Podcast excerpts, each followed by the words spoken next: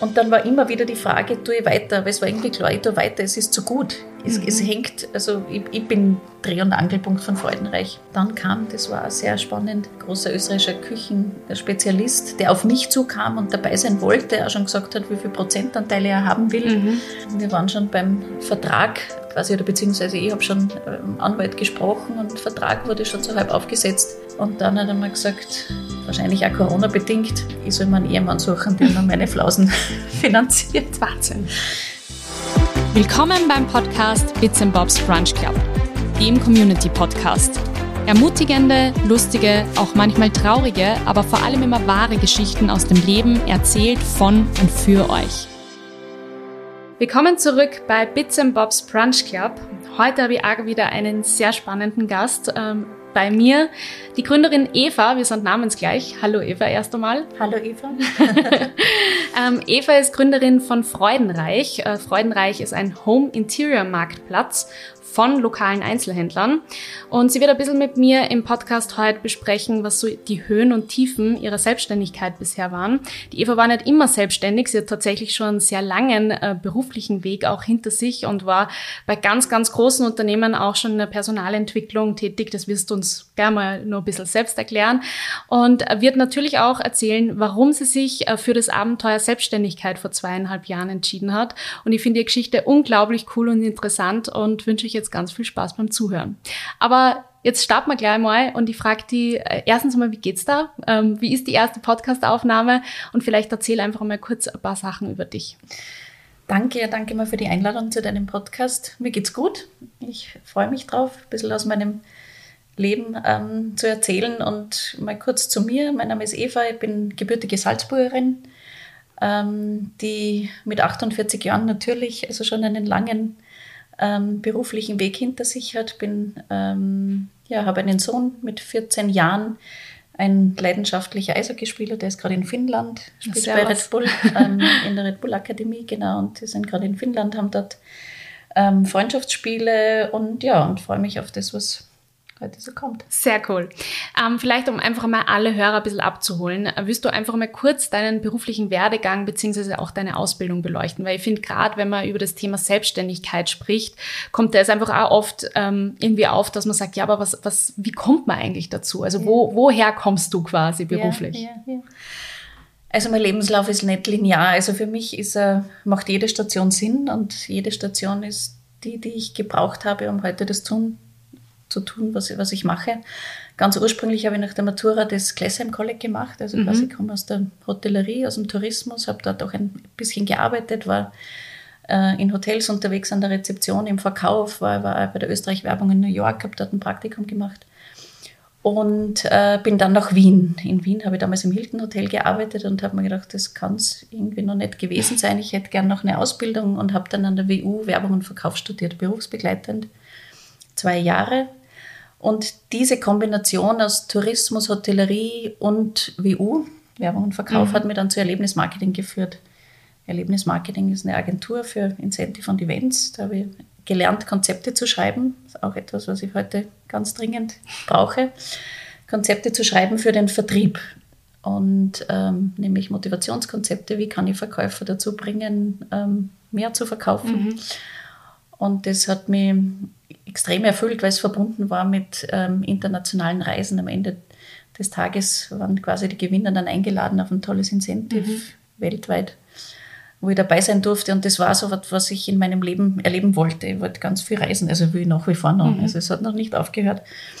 Und ähm, ja, und das war, war klasse, habe ich fast sieben Jahre lang gemacht eigentlich. Aber dann war irgendwie klar, Wien ist es nicht. Also auf Dauer, ich wollte mhm. irgendwie schon Verstehe. eine Familie kann, haben. Ja. Kann, kann, ich sehr gut nachvollziehen. Bei mir hat dieses Bye-bye Wien schon ein bisschen früher eingesetzt, aber ähm, ja, gerade wenn man irgendwie aus Salzburg oder Linz oder so ein bisschen was Kleinerem kommt, dann das, ja, ja. ja. Ja, und es war dann auch so, dass ich irgendwie gewusst habe, ich werde mal, wollte Kind oder Kinder mhm. haben und wohnte im dritten Bezirk und der Spielplatz war neben einem Flakturm und ich habe mir gedacht, das ist irgendwie nicht das, wie ich mir die Kindheit von meinem, ähm, ja, von meinem zukünftigen Kindheit vorstelle. Also es war, und das stimmt, natürlich ist mir abgegangen, die Umgebung und so weiter. Mhm. bin aber dann davor noch dreieinhalb Monate nach Südamerika mit meiner Schwester, haben eine Reise gemacht, um mir dann klar zu werden, was ich will und wo ich hin will. Und dann war klar, irgendwie halt privat, war klar, irgendwie es wird Salzburg. Ja, und dann ähm, war, war für mich so die Frage, also ich habe mich viel mit Motivation beschäftigt, ähm, äh, mit extrinsischer Motivation mhm. quasi, Incentives. Und dann habe ich mir gedacht, aber die eigentliche Motivation für einen Job ist kommt von innen. Ja, das mhm. ist eine Leidenschaft, die musst du nicht suchen, die findet dich, ja, ob du willst oder nicht. Und habe dann ähm, noch quasi mit knapp vor 30 zum Studieren angefangen, auf dem zweiten Bildungsweg dann noch, nämlich Erziehungswissenschaften. Und das deshalb, weil es damals einen Zweig gab, der hieß ähm, Beratung, Supervision, Intervention. Also ich wollte in die Personalentwicklung gehen, ich wollte in die Organisationsentwicklung, ich wollte irgendwas, was sich weiterentwickelt und nicht stehen bleibt. Und habe ähm, studiert, habe nebenbei, jetzt kann man jetzt nicht sagen, aber ich habe im Laufe des Studiums dann auch meinen Sohn bekommen, zum Glück erst zum Schluss, weil mhm. ähm, das hat es dann auch leichter gemacht. Und ähm, ja, habe das Studium abgeschlossen. Und dann war so die Frage, wo denn jetzt hin? Äh, und der erste Job war eine Trainertätigkeit für so ein AMS-nahes mhm. Unternehmen. Habe ähm, Menschen, 20 Menschen am Tag irgendwie versucht, irgendwie ihrer Berufung näher zu bringen. Ja, mhm. Also quasi ähm, ein bisschen, ob, ob, das der richtige Platz ist. Ja, bei ja. Ähm, Arbeitssuchen ist eine andere Frage. Aber ja, es war klar, es war eine total gute Ausbildung. Also mit, mit so vielen unterschiedlichen Menschen gearbeitet. Und es war dann auch klar, also ist mir dann nachher rückgemeldet worden, das ist jetzt finanziell nicht unbedingt die Top-Position, muss man auch dazu sagen ist ein ganz toller Einsteigerjob und man lernt wahnsinnig viel. Mhm. Und wenn man das mal mhm. gemacht hat, ist man mit fast allen Wassern gewaschen.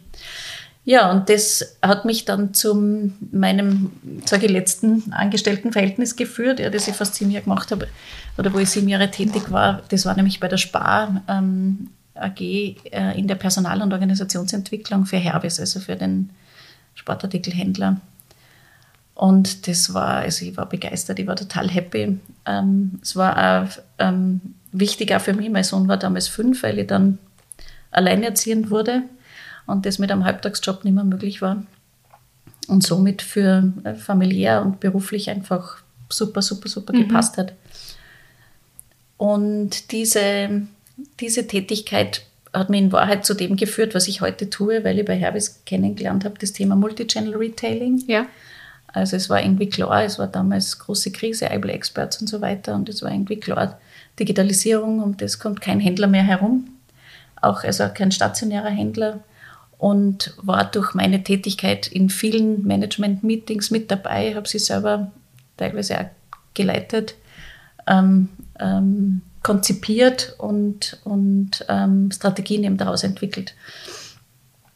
Und die Personalentwicklung lehnt sich ja an, in Wahrheit an die, an die, an die Unternehmensziele. Also mhm. ich kann, wenn dort das große Thema Multichannel Retailing und Digitalisierung am Schirm ist, kann ich in der Personalentwicklung nicht sagen, wir arbeiten jetzt nur mehr mit Block und Bleistift. Also es war klar, auch hier braucht es ein Projekt eben zur Digitalisierung und habe dann die Herbis Academy ins Leben gerufen und das war ein ähnliches Unterfangen und ich glaube, daher beziehe ich meine Stärke. Mhm. Dieses Projekt in diesem Konzern ähm, war eines der größten, die ich bisher gemacht habe und auch für den Konzern in, im, jetzt im Endausbau ans, ein, ein, sehr großes. Und das erste war, ich bin belächelt worden. Wie mhm. gesagt, wir brauchen was, wo man Thema ähm, Digitalisierung war offensichtlich dann noch nicht so am Schirm oder hat, hat noch nicht diese Wichtigkeit genossen bei allen.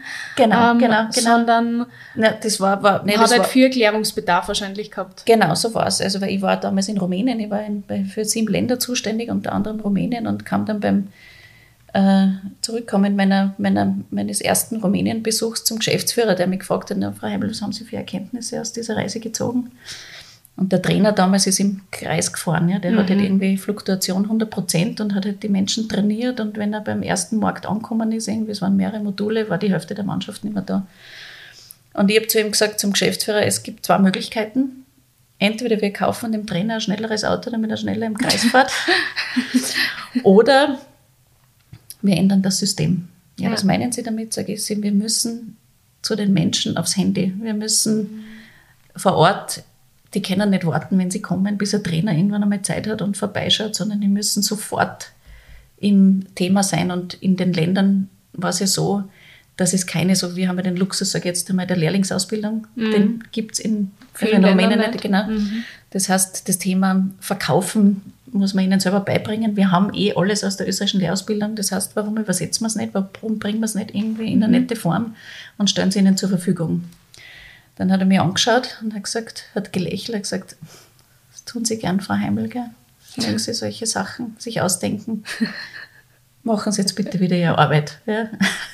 Also das war die Rückmeldung zu. Aber daraus ist ja dann trotzdem ein relativ großes nein, geworden. Nein, es war, also wie gesagt, das war, darum weiß ich, das ist der Anfang. Ja? Also ja. Es, es, es ist der Anfang Alle jeder Anfang Vision, jeder Anfang, der, jeder Anfang einer Vision ist, ist, ist irgendwie wahrscheinlich abstrakt. Ja? Mhm. Also, ähm, und, aber das Tolle war an ihm, muss ich sagen, er hat es dann unterstützt, weil ich immer gedacht, ich gebe jetzt nicht auf, ich tue weiter, ich habe einmal was entwickelt. Ähm, und das wurde dann für gut aber noch nicht gut befunden und weil es noch nicht gut genug war, habe ich gesagt, okay, jetzt brauche ich aber Geld, damit es gut wird. Mhm. Und so ist auch das Budget gekommen und irgendwie es wurde weiterentwickelt. Und letzten Endes ähm, ist dieses kleine Projekt und dieses Lernmanagementsystem beim gesamten Sparkonzern ausgerollt worden. Also so gesehen quasi, und das hat mir eben für meine, für meine Zukunft oder für das, meine, jetzige, machst, meine ja. jetzige Gegenwart ähm, vorbereitet, dass ich gewusst habe, wenn wer lacht, ist das noch nicht das Ende. Mhm. Ja? Es ist mhm. eigentlich der Anfang und es ist jetzt einfach Zeit, weiter zu tun und dran zu glauben. Das ist eher ihre Stärke, die du dir daraus ziehen kannst, weil ich glaube, viele werden einfach eingeschüchtert und würden das als äh, quasi Zeichen sehen, okay, dann halt nicht. Ja, du sagst erst recht dann. Ja, so ist es. Ähm, vielleicht kommen wir jetzt ein bisschen zu Freudenreich. Ähm, Du hast ja ähm, am 01.01.2019 dann sozusagen diese, diese sichere Stelle auch verlassen, ganz bewusst, und dich in ähm, die Selbstständigkeit gestürzt. Jetzt gibt's Freudenreich aber schon viel länger. Ähm, willst du mal kurz ein bisschen so ähm, die Hintergründe zu Freudenreich erklären? Ich habe erzählt, dass ich damals als Trainerin tätig war und mein Sohn fünf Jahre und ich irgendwie alleinerziehend dann. Und ja, ich bin eigentlich den ganzen Tag irgendwie vor, vor, vor 20 Leuten gestanden, die nicht unbedingt top motiviert waren. Und ich habe gesagt, mhm. so will ich mein Leben nicht verbringen, ich will irgendwas, das, das Freude macht. Und ich habe damals mit einer Freundin haben wir Schals ähm, kreiert irgendwie, die letzten Endes, wir haben einen Namen dafür gesucht und ich war wirklich, also es war so banal, ich habe abgewascht, mein Sohn hat Bob der Baumeister geschaut und ich habe irgendwie und so gedacht, wie man halt einen Namen für Unternehmen sucht. ja, ja, genau, es war kein kreativer Prozess, keine Agentur involviert. Und wie ich bin dann gestanden, habe ich gedacht, es muss Freude machen. Wie konnten diese, damals waren es Schals hassen, freudenreich. Freudenreich mhm. ist positiv besetzt. Ich wollte was positiv Besetztes und irgendwas, was ja für mich funktioniert. Und an diesem Namen, der Name ist eigentlich das, woran ich seit mittlerweile über zehn Jahren hänge. Wir mhm. haben damals, also ist auch geschützt worden. Und das war das, die Konstante. Die Konstante war der Name. Weil nicht, Charles verkauft sie jetzt nicht mehr. Charles verkaufen wir jetzt nicht mehr, obwohl wir ganz kurz als Austrian irgendwie Nachwuchsdesigner in England aufgetreten sind. Ähm, verkaufen wir die nicht mehr. Das hat sich dann irgendwie, meine Freundin hat dann ein Kind noch bekommen und ich kam ihm dann zur Spar und das war klar, also das war jetzt kein Geschäftsmodell. Mhm. Aber du hast Aber daran festgehalten ich daran und es wieder aufgenommen. Genau, ich habe es wieder aufgenommen. Und das war dann auch in diesen, also ich, ich habe meine Position sehr gerne eingenommen, erfüllt. Ich glaube, ich habe es also auch gut gemacht, aber es war irgendwie klar, da will ich nicht, ähm, das ist nicht bis an mein Lebensende, da mhm. will ich nicht in Pension gehen. Und da will überhaupt nicht, das, das, da ist auch irgendwann einmal für mich der Plafond also und, äh, erreicht. Hat es da irgend, hat's irgendein Ereignis für dich gegeben, dass du gesagt hast, okay, jetzt starte ich quasi, so mit Anfang 2019? Ähm, na, das war schon davor. Also okay. es war schon davor überhaupt dieses Aufhören. Warum? Weil ich, ähm, es hat sich eben dann in der Zeit, das war dann schon parallel auch zu zu, zu meiner Tätigkeit. Ich habe das sogar bei der Spar, bei der ähm, HR-Abteilung auch deponiert, dass ich mhm. jetzt was tue und dass ich eine Selbstständigkeit mir nebenbei aufbaue. Schon mit dieser Plattform, mit Home Interior Plattform, also das wussten mhm. sie schon und das war auch okay, also das war sogar ähm, ähm, approved, approved genau, so ist es. Und der Grund, warum ich das gemacht habe, war, ich habe wirklich schon ganz viele Konzepte geschrieben und auch in dieser Tätigkeit und ich hänge an meinen Konzepten. Mhm. Und wenn man da wer treibfuscht oder womöglich dann irgendwie was draus macht, was man nicht taugt, dann ähm, das nehme ich schon persönlich. Und so mhm. war es eben dann bei einem Konzept, der Employer Branding Konzept, das wirklich gut hätte werden können und dann irgendwie mehr, also meines Erachtens einfach verhungert ist irgendwie am Weg. Mhm. Und auch weil falsche Entscheidungen getroffen wurden oder vielleicht auch, also wie gesagt, auch die Sinnhaftigkeit dahinter irgendwie nicht, ähm, nicht erkannt wurde, war dann für mich irgendwie klar, na, wenn ich jetzt noch mal ein Konzept schreibe, dann für mich selber. Mhm. Und ein Konzept, das ich nicht nur schreibe, sondern auch umsetze. Und zu Konzepten muss man ja sagen, ein Teil davon findet am Schreibtisch und am Papier statt. Der Rest also ist, ist Feintuning, das ist einfach tun. Ja, das schleift sich fein am Weg. Ja, mhm. ich war mal von, von ähm, befreundeten Startup-Gründer gehört, Eva, gründen ist ein Tunwort. Man muss es tun, das ist ein Verb. Ja. gründen. gründen. Ja, genau.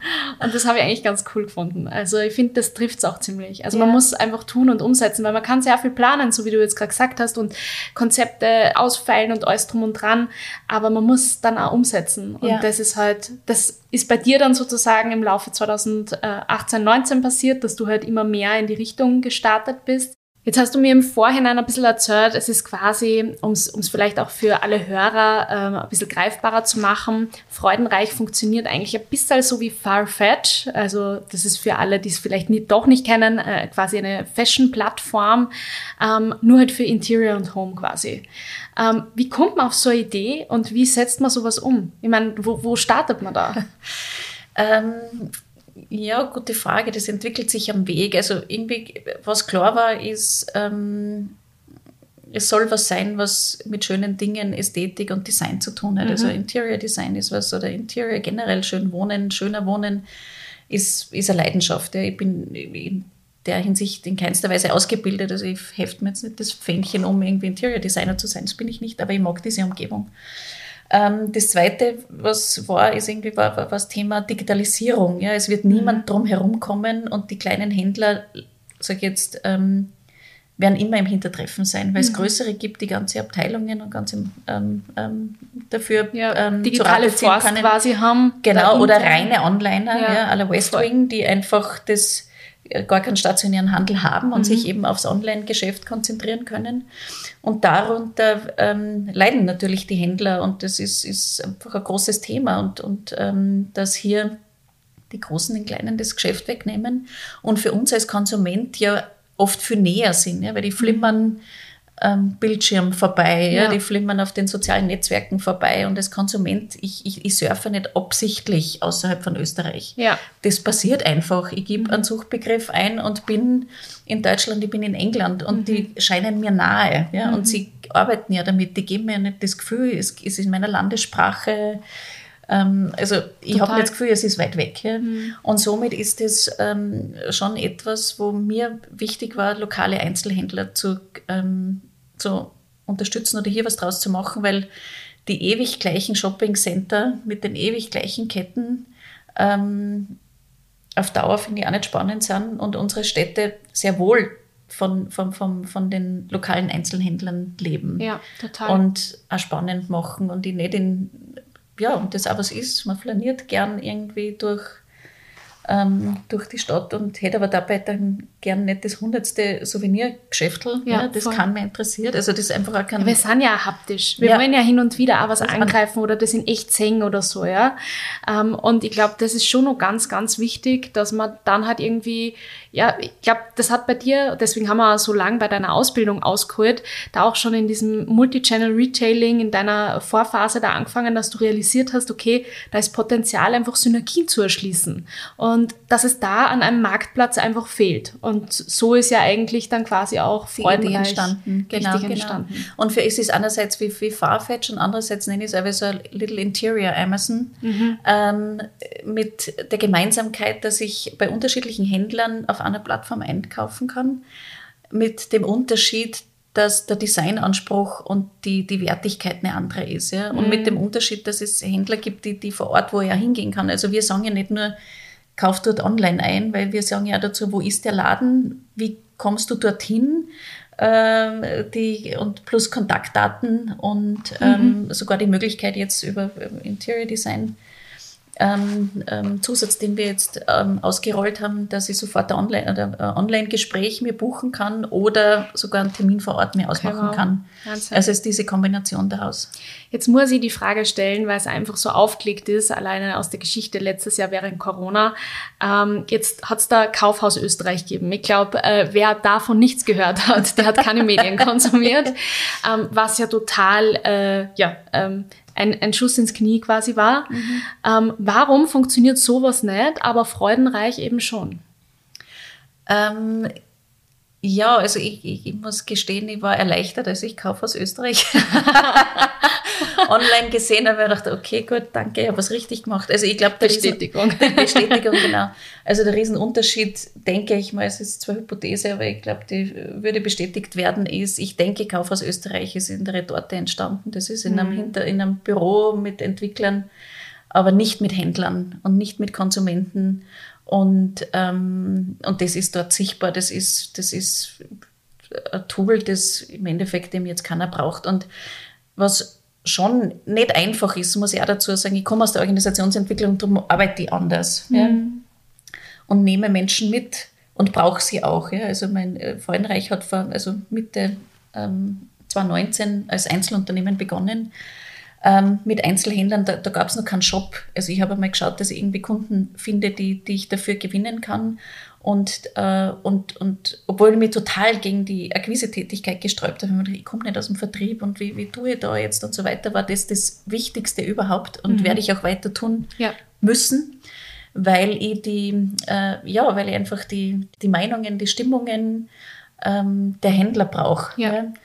Und die positiven Seiten und Rückmeldungen, aber genauso ihre Kritiken, weil ich ähm, erst dadurch irgendwie gemerkt habe, wie sich Freudenreich entwickeln muss, damit es am Punkt ist und damit das Konzept so clever ist, ja, dass der Händler sagt, wozu selber machen? Mhm. Und das ist der Weg. Ja. Das ist ein ständiges Trial and Error. Und ich bin eigentlich permanent unzufrieden. Ja. Also konstruktiv. Selbst und, der größte Kritiker. ja, genau.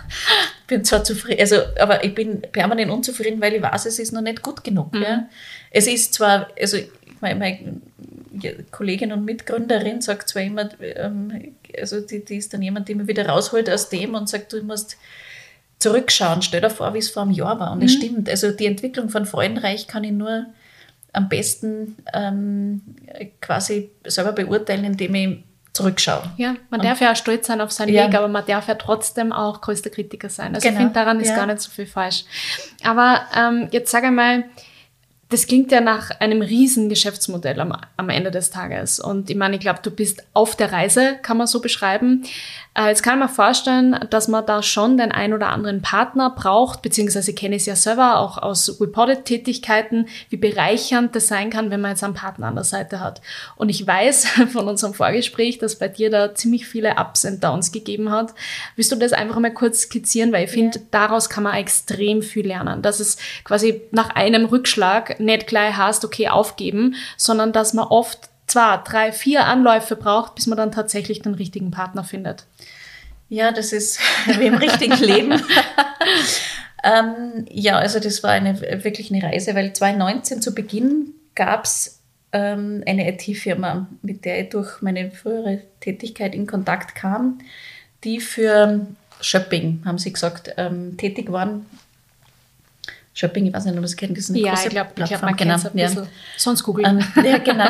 ähm, und die gesagt haben, also da war schon, wir gründen eine GmbH und, und, und, und irgendwie und, und, und, und äh, Businessplan schon geschrieben und so weiter. Letzten Endes habe ich dann erfahren, oder zum Glück hat mir einer der Partner gesagt, sie sind ähm, äh, oder kämpfen gerade mit der Insolvenz in Deutschland und dann auch in Österreich. Also somit war irgendwie klar, nicht das wird nichts. Nicht der richtige Partner. Das Gute daran war, offenbar ist das Geschäftsmodell interessant. Ja, mhm.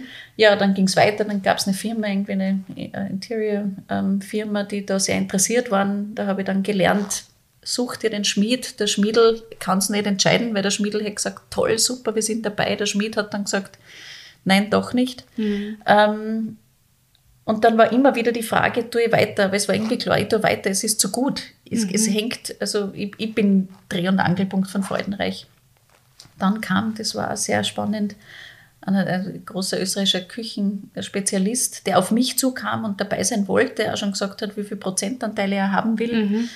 Ähm, wir waren schon beim Vertrag ähm, quasi, oder beziehungsweise ich habe schon ähm, Anwalt gesprochen und Vertrag wurde schon so halb aufgesetzt. Und dann hat er mal gesagt, wahrscheinlich auch Corona-bedingt, ähm, ich soll mir einen Ehemann suchen, der mir meine Flausen finanziert. Wahnsinn. Ja, was habe ich daraus gelernt? Ähm, gut, dass das nichts geworden ist. Also mhm. es, es muss auch menschlich passen. Ja, ja also es braucht da das richtige Niveau dazu. War aber trotzdem klar, ich muss weiter tun. Habe mir dann eine neue IT gesucht, die mich durchaus auch ein Stück weitergebracht hat. Im Endeffekt aber dann nicht weit genug, weil ähm, ja, jemand externer und in dem speziellen Fall dann irgendwie mehr das Geld als die Sache selber irgendwie gesehen hat. ja, schwierig. Mich da irgendwie eher als, als Melkkuh, glaube ich, ähm, äh, irgendwie versucht hat.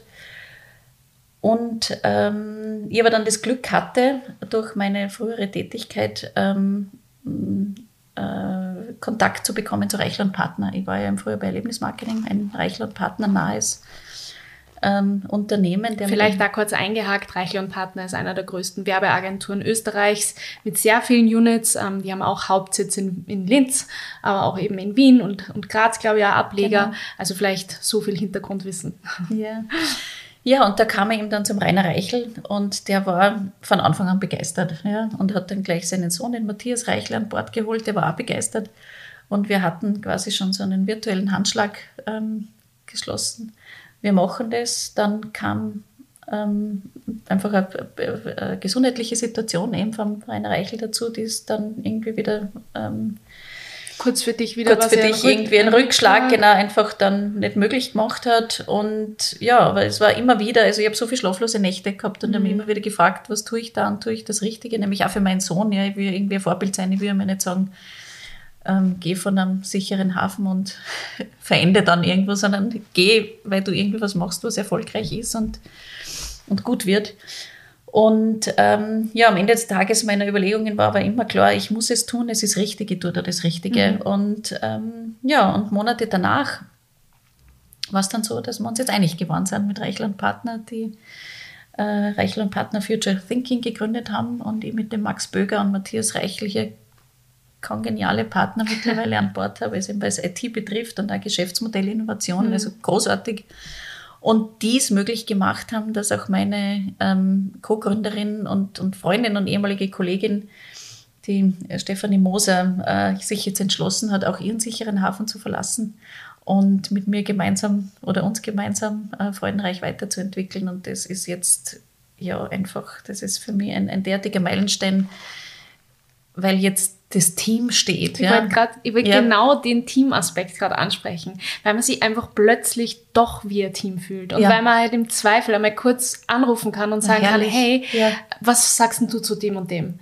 Und ich glaube, das ist einfach so eine Bereicherung, wenn man sich nicht mehr alleine fühlt, sondern wenn man halt irgendwie Partner hat. Also das ist, äh, ja, also Partner ganz, ganz im wichtig. Team und ein Partner, denen man vertraut. Also das ist für mich das ein großes, großes Thema und ich kenne beide, ja, ich sage, die, die, die, das Reichel- und Partnerumfeld ist mir seit 20 Jahren irgendwie, irgendwie bekannt und mein, die ähm, Steffi ist für mich eine, ähm, eine, eine wie soll ich sagen, freudenreich Liebhaberin der ersten Stunde, also mhm. das sind einfach Menschen, denen ich zu 100% vertraue und die auch für mich auf einem sehr hohen Niveau unterwegs sind. Das war für mich auch wichtig. Ja. Dort, wo wir hinwollen, da braucht es ähm, braucht es eben genau, ob das jetzt der, der, der, der berufliche Werdegang ist, der Hintergrund und auch der Anspruch an sich selber ja. irgendwo. Und das ist jetzt geschaffen und da bin ich unheimlich stolz drauf.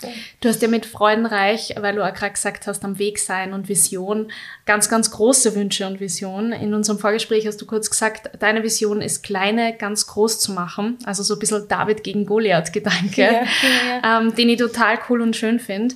Aber Jetzt sag einmal, wie finanziert man sowas? Ich, ich stelle mir das wahnsinnig schwierig vor, wenn man aus einer ähm, Fixanstellung, aus einer guten Fixanstellung kommt und dann trotzdem, sag einmal, wie du alleinerziehend ist und sie dann traut. Ich meine, sicher hat man sich ein bisschen was wahrscheinlich angespart. Du hast ja die Idee und den Gedanken schon gehabt.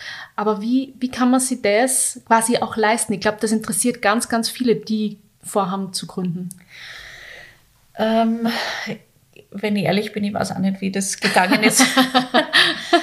Aber ich habe dann mal gehört, irgendwie auch, auch mangelndes Kapital ist kein Hindernis, äh, um zu gründen. Ja, ich bin aus einem sicheren Hafen und ja, natürlich gab es was irgendwie, von dem man noch zehren konnte. Ähm, und ja, letzten Endes ist es jetzt mal die Bank, die mhm. mir das finanziert. Ich habe einen Kontokorrent dann aufgenommen. Ich hatte das Glück, die kannten mich, die, die wussten, ich habe einen, einen, einen, tollen Partner zuerst gehabt, der, der wusste, wer ich bin, der gesagt hat, okay, gut, Eva, das können wir leisten. Mhm. Und wenn es daneben geht, das ist ein Betrag, den kannst du monatlich zurückzahlen. Wir wissen, du bist gut ausgebildet, du wirst wieder einen guten Job haben, du hattest schon einen. Und das war so die Sicherheit der Bank, warum sie mal Geld gegeben haben oder ja. dieses Geld gegeben haben.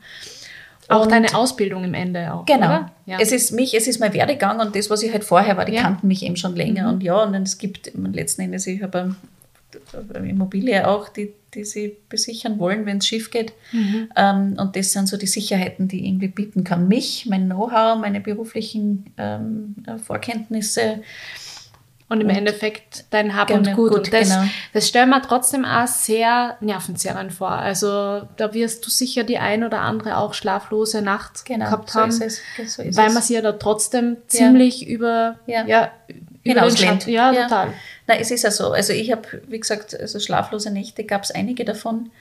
Und ähm, ja, es ist so, es war so und es ist keine Idealsituation.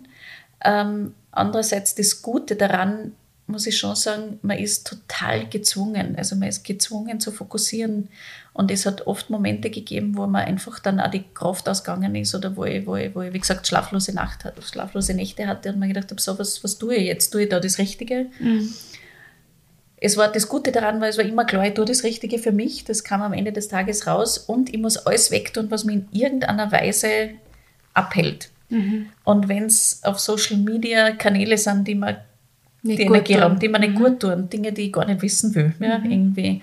Ob es Menschen sind, die ungefragt Feedback geben, ja, da bin ich mhm. mittlerweile sehr kritisch. Also ich stehe auf Bessermacher, aber mit Besserwisser kann ich gar nichts anfangen. Ja, ja. es ist, ist ein guter Leitsatz. Das heißt, du suchst dir deine Feedbackgeber selbst. Die suche ich mir selber aus und äh, das sind dann auch die, die mich weiterbringen. Und die liebsten Feedbackgeber sind natürlich jetzt die den, im Moment einmal die in den eigenen Reihen, die nicht nur Feedback geben, sondern auch tun können. Mhm. Ja, weil, und Lösungsvorschläge, und Lösungsvorschläge liefern. liefern. können und dann auch umsetzen. Ja, mhm. Weil, wie gesagt, von, von besser Wissen ist noch nichts geschehen. Ja, total. Und außerdem glaube ich, gerade am Anfang in Startup-Strukturen und am Ende des Tages ist es ja trotzdem ein Startup, man startet von genau, null, so ist, es, ja. ähm, ist es halt, also fehlt es halt oftmals an allen Ecken und Enden und meistens halt am Kapital und an der Ressource Zeit. So ist es ja. ja. Zwei Dinge, die man leider nicht so schnell irgendwie irgendwo ja. herkriegt. Ja. Und ähm, am Ende des Tages hast du sehr, sehr lang alles allein gemacht und dein Tag hat auch nur 24 Stunden und wenn dann irgendein Besserwisser herkommt und meint, du musst mehr Marketing oder Werbung machen, dann, ist halt die Frage, genau. dann ist halt die Frage, wann und womit? Womit? Und danke für den Hinweis, ich weiß schon. Ja. Ja, ja, ja, spannend und wichtig. Ähm, willst du vielleicht noch mal kurz skizzieren, wie das bei dir bei Freudenreich abläuft. Das heißt, du hast jetzt schon gesagt, ähm, du machst viel in der Akquise, du gehst viel auf die Einzelhändler zu, aber wenn ich jetzt, sage ich mal, als Endkonsument über Freudenreich ähm, kaufe bei dir, wie funktioniert das? Also wo wird das her versandt? Ähm, hast du ein Lager oder? Ja, ja, ja. Ähm, Nein, ich habe kein Lager. Also das ist, äh, wie gesagt, Lager sind mehr oder weniger die Händler selber mhm. oder, oder womöglich sogar deren Hersteller. Also wenn ich als Konsument bei Freudenreich kaufe, funktioniert es wie in jedem anderen Shop oder wie auf Amazon. Ich kaufe dort, ich kann auch bei drei Händlern gleichzeitig kaufen, bekomme okay, cool. eine, bekomme drei Rechnungen, aber mit einer Bestellung. Ich gebe einmal meine Daten ein und kann somit in, im ganzen Freudenreich ähm, mhm. ähm, einkaufen das ist der Vorteil für quasi alle Amazon für, für, für den Konsumenten. Mhm. Ähm, für den Händler ist es so, dass er sehr leicht und das ist das Ziel, so einfach wie bei Freudenreich kann er gar nicht online gehen. Ja. Also er hat, er braucht keinen Job ähm, äh, betreuen. betreuen. Er braucht ihn auch nicht zahlen. Also das sind unheimliche mhm. Kosten. Mhm. Ähm, wir helfen bei der Produkteinstellung, wir machen auch die, also wir helfen auch bei der, bei der Bewerbung, mhm. sage ich jetzt einmal, bei der Bekanntmachung und bei der Weiterentwicklung, weil de facto ist es so, alles was ich online stelle, ist alles, sobald ich es online gestellt habe. Ja. Mhm, mhm. Also sowas, das, das entwickelt sich permanent weiter. Das ja, ist voll. genau etwas, was, was hier bleiben wird. Also im Grunde genommen ist es wie bei allen anderen Onlinern auch. Ich bestelle dort, ich bekomme die Ware, aber halt nicht aus einem Lager, sondern vom Händler geschickt. Ähm, der kleinste gemeinsame Nenner eines Pakets oder eines großen und kleinen Pakets ist das, ähm, das Klebeband. Ja. Das haben wir jetzt mit Freudenreich gebrandet. Wir haben Karten dazu, wo wir quasi das Dach, also wir, äh, vielen Dank, dass du bei Freudenreich eingekauft hast und im hinten auf der Rückseite kann dann der Händler sich irgendwo verewigen.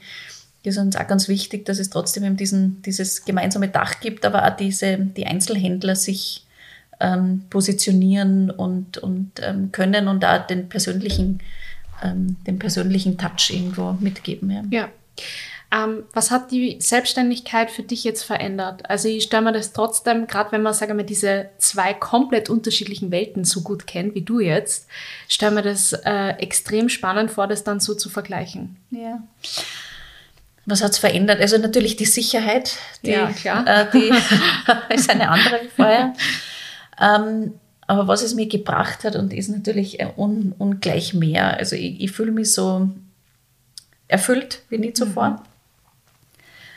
Ich kann mein eigenes Ding machen. Also dieses, meine Leidenschaft liegt in der Entwicklung von Organisationen und ich kann jetzt meine eigene entwickeln.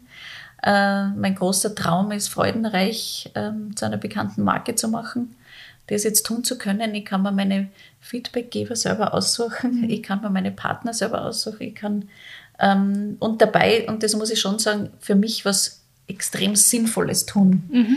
Weil die, äh, das Konzept Freudenreich und eben das Stärken der lokalen Händler ist für mich kein, keine Erkenntnis aus der Pandemie. Ja, also mhm. Also das ist was, was vorher schon da war und durch die Pandemie und das ist das Gute daran, für mein Geschäftsmodell bestätigt wurde. Ja. Niemand ja. fragt jetzt ja mehr, ob, ob lokaler Handel und dessen Förderung sinnvoll ist. Das ist klar, dass es gemeinsam leichter ist, dass so große Onliner ähm, das Geschäft gemacht haben in der Zeit, dass das sinnvoll ist, selbst für auch irgendwo sich Eine zu beteiligen, macht, genau, ist richtig. Und für die Händler ist auch klar, dass Digitalisierung ähm, nicht mehr weggeht ja, mhm. und für sie einfach ein Thema bleiben wird. Ja, total.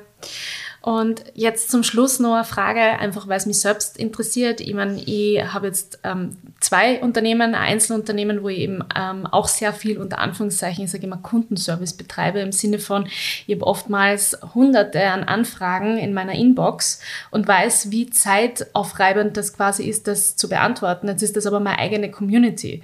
Bei dir ist das gerade im B2C, äh, sind das die Endkunden und da wird sicher das eine oder andere auch bei dir dann liegen bleiben. Wie bewältigt man alleine auch ähm, Kundenservice oder gibt es auch noch andere Herausforderungen, die du vielleicht im Vorhinein gar nicht so am Schirm gehabt hast und die jetzt eigentlich so richtig großer, also richtig time-consuming sind?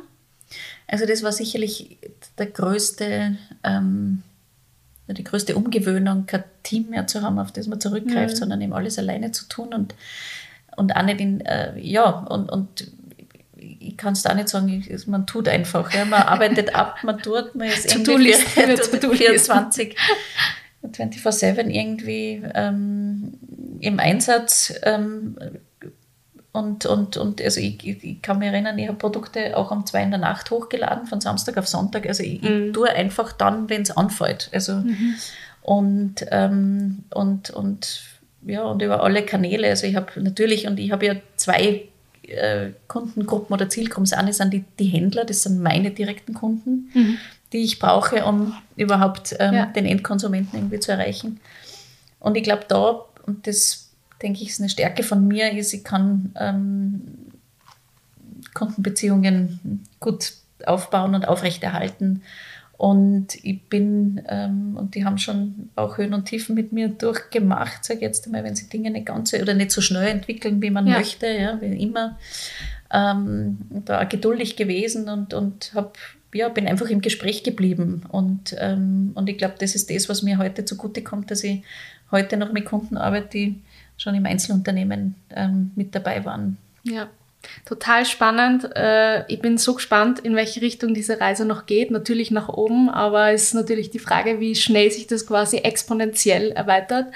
Ähm, danke dir, dass du heute bereit warst, äh, mit mir darüber zu sprechen. Ich finde einfach dein Step extrem mutig und ähm, ja, auch was das für finanzielle Aspekte mit sich bringt und auch welche Herausforderungen eine Selbstständigkeit grundsätzlich irgendwie da nur so ja, ähm, äh, bereithält, ist einfach nicht zu unterschätzen, glaube ich, und das hast du ziemlich gut klar gemacht.